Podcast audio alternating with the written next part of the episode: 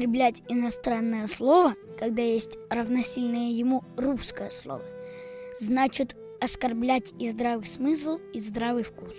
Виссарион Георгиевич Белинский. По шлагам. Добрый день, друзья! С вами Тимофей Никитич Некрасов и по слогам.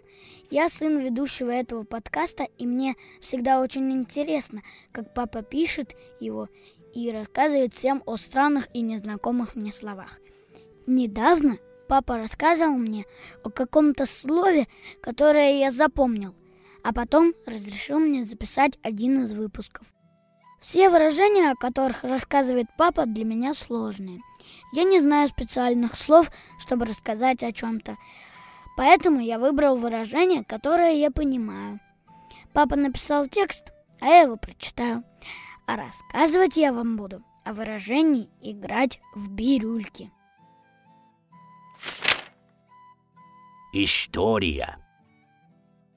У папы обычно есть еще и рубрика «Словарь». Но выражение «играть в бирюльки» с этимологией все просто. Слово «бирюлька» происходит от старославянского слова «бирать», что значит «брать». А сама бирюлька – это фигурка из старой детской игры. Именно поэтому в нынешнем выпуске я сразу буду рассказывать про историю выражения. Это сегодня папа может сказать, что я играю в бирюльки, когда ему кажется, что я занимаюсь какой-то чухней. Это слово он тоже любит говорить. Если не знаете, что оно обозначает, он потом вам расскажет. А на самом деле игра в бирюльки раньше была очень интересной игрой, которая помогала детям стать умнее, аккуратнее и терпеливее.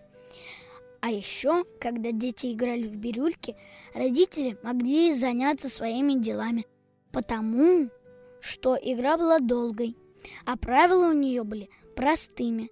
На стол или на пол высыпались деревянные бирюльки, которые по форме были похожи на кухонную посуду. Их сгребали в кучку. Каждый в свой ход должен был вытащить одну бирюльку так, чтобы не разрушить эту кучку. Игра была сложной, потому что вытаскивать бирюльку нужно было струной от балалайки, на конце которой был маленький крючок. Кто разрушал кучку, тот проигрывал, и все начиналось сначала. А победителем становился тот, кто вытащил из кучки больше всех бирюлек. Но самое интересное, что в бирюльке раньше играли только простые люди, чаще всего в деревнях в зимние вечера.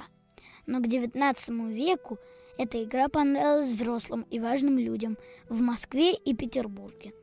Говорят, что в нее играли даже цари, а продавать эту игру стали в кондитерских магазинах, как сувенир. Делали бирюльки из дерева, они стали разной формы и цвета, а хранились они в деревянных коробочках в виде большого яблока, груши или репки. Это интересно. Оказывается, что бирюльками не всегда были какие-то маленькие деревянные кувшинчики и чашечки. Бывало, что вместо них просто нарезали солому, которая похожа на маленькие дудочки. А в псковских и сибирских говорах играть в бирюльки значило напевать что-то, перебирая пальцами по губам.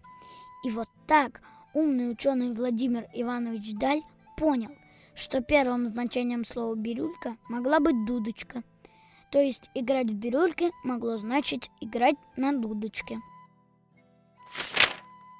Сегодня. Папа сказал, что когда он был маленький, у них была игра. Они высыпали на стол коробок спичек, и получалась горка. Потом все по очереди доставали по одной спичке рукой.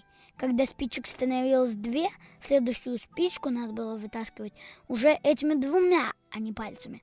Кто разрушал кучку, кукарекал под столом. А я с родителями и друзьями тоже играю в игру, которая похожа на игру в бирюльке. В ней нужно по очереди доставать деревянные палочки из башни и класть их наверх. И в этой игре тоже проигрывает тот, кто башню разрушит. По слогам. Дорогие папины слушатели, подписывайтесь на этот подкаст, ставьте лайки и рассказывайте о нем своим друзьям. Может, папа еще раз разрешит мне записать что-то. Ну вот и все. По слогам с вами разговаривал Тимофей Некрасов. Всего вам доброго. По